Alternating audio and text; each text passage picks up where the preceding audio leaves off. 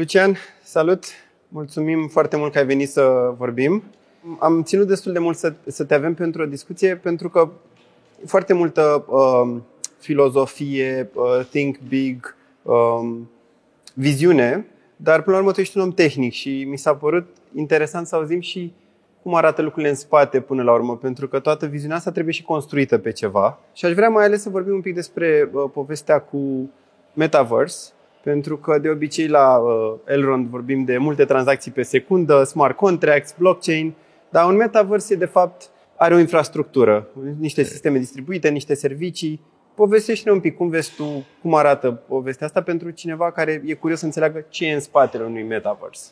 În general, oamenii nu prea sunt interesați de partea tehnică din spate. Mie îmi spui, știu ce zici. Dar de fapt, uh, cred că prima zi de la X-Day a fost uh, un blast de, de câte produse și câte tehnologie din nou urmează să lansăm. Și aici cred că, mergând înapoi la întrebarea ta, una din, uh, să zic așa, dacă am luat tot un, o aplicație sau un univers de metaversuri sau un multivers, de fapt, și am pune niște layere tehnologice, a, a lucrurile ar arăta cam în felul următor. Pentru orice comunicare meaningful între toate multiversurile sau metaversurile ce vor exista, avem nevoie de un settlement layer, de un protocol de tranzacționare. Și, cum zicea Benjamin, metaversurile nu pot exista fără un settlement layer, un protocol de transfer de valoare între ele. Pe când lumea în care trăim a existat foarte mulți ani fără blockchain, fără genul ăsta de protocoale și totuși uh, încercăm și aducem utilitate și în lumea reală. Mergând mai departe, înțelegând că lucrurile nu pot uh, exista fără blockchain în partea de metavers și sunt dependente, acum ăsta e singurul, singura metodă de a persista datele și de a putea interacționa între diferite uh, metaversuri. Ca să mă întorc acum înapoi puțin la partea, dacă primul layer e cel de settlement, ceea ce e vorba de tranzacțiile și stocarea datelor on-chain, care ele nu pot fi corupte, nu ar trebui, ar trebui să fie persistate și așa mai departe, următorul punct e partea de uh, rețealistică, puțin să zic așa, de infrastructură. Și anume, uh, dacă ne gândim puțin când erau Counter-Strike sau jocurile ce le-am avut cam toată lumea când, când am crescut, Clar.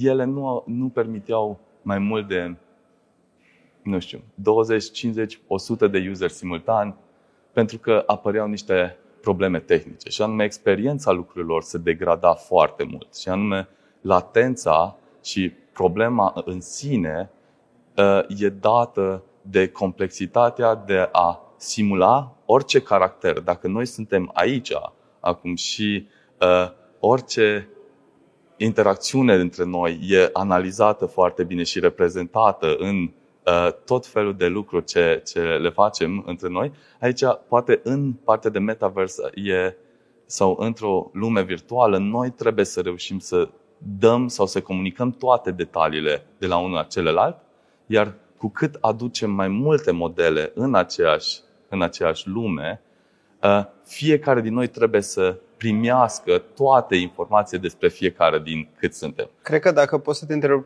o paralelă pentru da. cei care ne urmăresc, dacă ne gândim cum ai spus tu la Counter-Strike, da.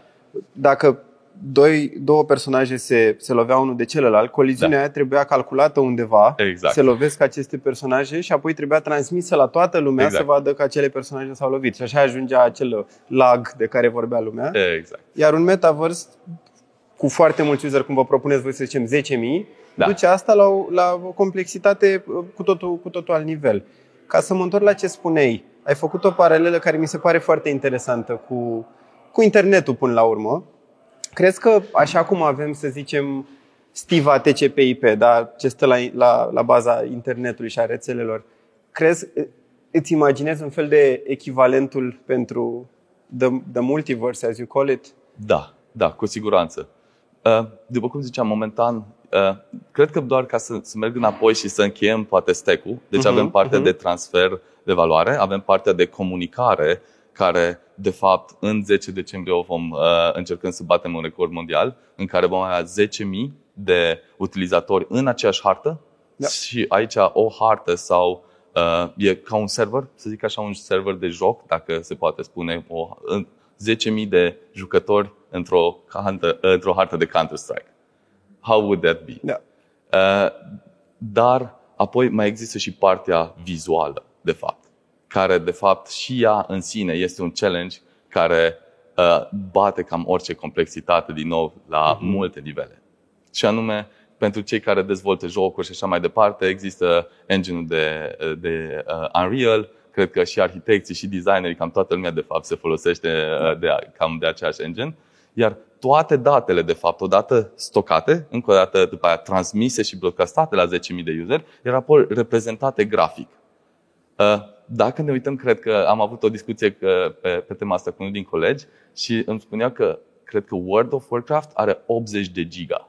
Uh-huh. Cred că ultima versiune de World of Warcraft are 80 de giga. Dacă ne gândim câte modele vom avea, vei, vrea, vei vrea să ai avatarul tău, să ai tricoul tău, să ai orice uh, obiect din lumea reală să-l aduci acolo, acele obiecte trebuie reprezentate vizual și trebuie transmise la toată lumea. Da. Întrebare, cum rezolvăm și ce soluții există? Și pentru aia avem o soluție foarte interesantă și uh, um, cred că protocolul sau standardul de care spuneai tu nu, nu e doar dintr-un singur lucru atât de simplu ca TCP-ul, din păcate. Pentru că n-ai doar date. Cum da, a, a, e o problemă mult, mult, mult mai complexă. Alte, să zic adaugă așa, o dimensiune nouă probleme. Da, da. Dar, uh, da, asta încercăm să facem, de fapt, uh, să, să stabilim un standard uh, a, a felului de cum se pot rezolva problemele sau un, crea universuri. Și aici, cei de la Improbable au texte lor, voi mm-hmm. la Multiversix aveți textacul vostru, voi veți construi, bănuiesc împreună uh, da. treaba asta. Poți să ne spui un pic cum, cum a decurs sau cum decurge experiența asta? Până la urmă, voi ați dezvoltat în paralel fiecare în uh, treaba lui, să spun așa, în termeni simpli și trebuie cumva să interfațați și să construiți ceva care să susțină, cum ai spus tu, volumele astea imense. Da. Păi, practic, există partea de protocol, acum de uh, Multiverse X, care este un loc de a experimenta și a lansa orice aplicație meaningful la ora actuală. Apoi, uh, ieri, cred că alții ieri s-a anunțat Xfabric, care uh, în, în practică, de fapt, odată ce vei avea suficient, mă întorc încă o dată înapoi, dacă vii și vei construi pe multiverse și uh, începi să ai o uh, bază de useri care ai, îți aduc un revenue stream, un minimum viable product, uh-huh iar lucrurile decolează. Prin Xfabric oferim soluții custom cu sharduri sau rețele uh, dedicate uh-huh. pentru enterprises. Uh, acum, asta rezolvă prima parte de bandwidth, uh-huh. De mhm. prima parte de capacitate și de a putea executa și onboardui governments, uh, states and big, big corporates with us in the same engine. Următoarea parte Acum, dacă ne uităm la X, uh, X-Portal, X-Portal-ul, de fapt, va fi interfața prin care te vei reprezenta în toate da. uh, uh, uh, metaversurile. Și anume, vei avea nevoie de un avatar, vei avea nevoie de o identitate digitală, vei avea nevoie de un uh, wallet în care să-ți stochezi, să-ți uh, salvezi. E pașaportul tău pentru oriunde. Exact. Iar ce e și mai interesant, de fapt, uh, el va fi multi-chain. El va okay. fi nu doar uh, pentru multiverse, pentru că un multiverse e de fapt mai mult decât o singură entitate, o singură rețea, ci noi vom da mai multe rețele disponibile, iar vom merge și mai mult pe, spre tot ecosistemul, de fapt, împreună cu Improbable. Și ca să ducem un pic mai departe imaginația, am văzut astăzi, de exemplu, și am vorbit și cu Dragoș, uh, când făceam rezumatul, uh, cei de la Age of Salmoxis, care mm-hmm. construiesc un joc care are, are uh, valențe de uh, massively multiplayer online, să spunem. Vezi un viitor în care un dezvoltator de joc ar putea să vină și să spună pentru latura de multiplayer, construim pentru peste X-Worlds? Cu siguranță. Cu siguranță. Cred că acum următorul pas, uh, cred că, uh, ca să fac doar o paralelă bună, la fel cum noi am început să construim prima, prima am lansat rețeaua și apoi am început să lansăm propriile noastre aplicații, iar codul aplicațiilor noastre. Le-am făcut open source, ca oamenii să se poată inspira și să vină să aibă un model bun, același lucru o să încercăm să-l facem și în uh, partea asta. Respectiv, vom construi un uh, metaverse, uh, e, la, e respectiv X-Worlds, primul hub ecosistem de mai multe metaversuri, iar prin procesul ăsta vom documenta toate API-urile, toate interfețele și ne vom da seama și vom descoperi, de fapt, potențialul tehnologiei. La fel cum încă descoperim ce se poate face cu blockchain. 100%. Cum spunem noi mereu, still early. Da, și, și cu internetul, de fapt, încă descoperim. păi, clar, e, da. e o nouă fațetă.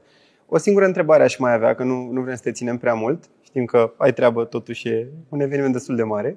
Um, apropo de ce ai spus, că voi urmează să construiți și să învățați din asta, ce crezi tu pentru, pentru uh, perspectiva ta tehnică până la urmă, unde vezi cel mai semnificativ și interesant challenge pentru scalarea acestei viziuni? Hmm. Cred că primul challenge e să ne ținem de timeline-ul pus pe scenă și să, să aducem toate produsele, uh, produsele up and running.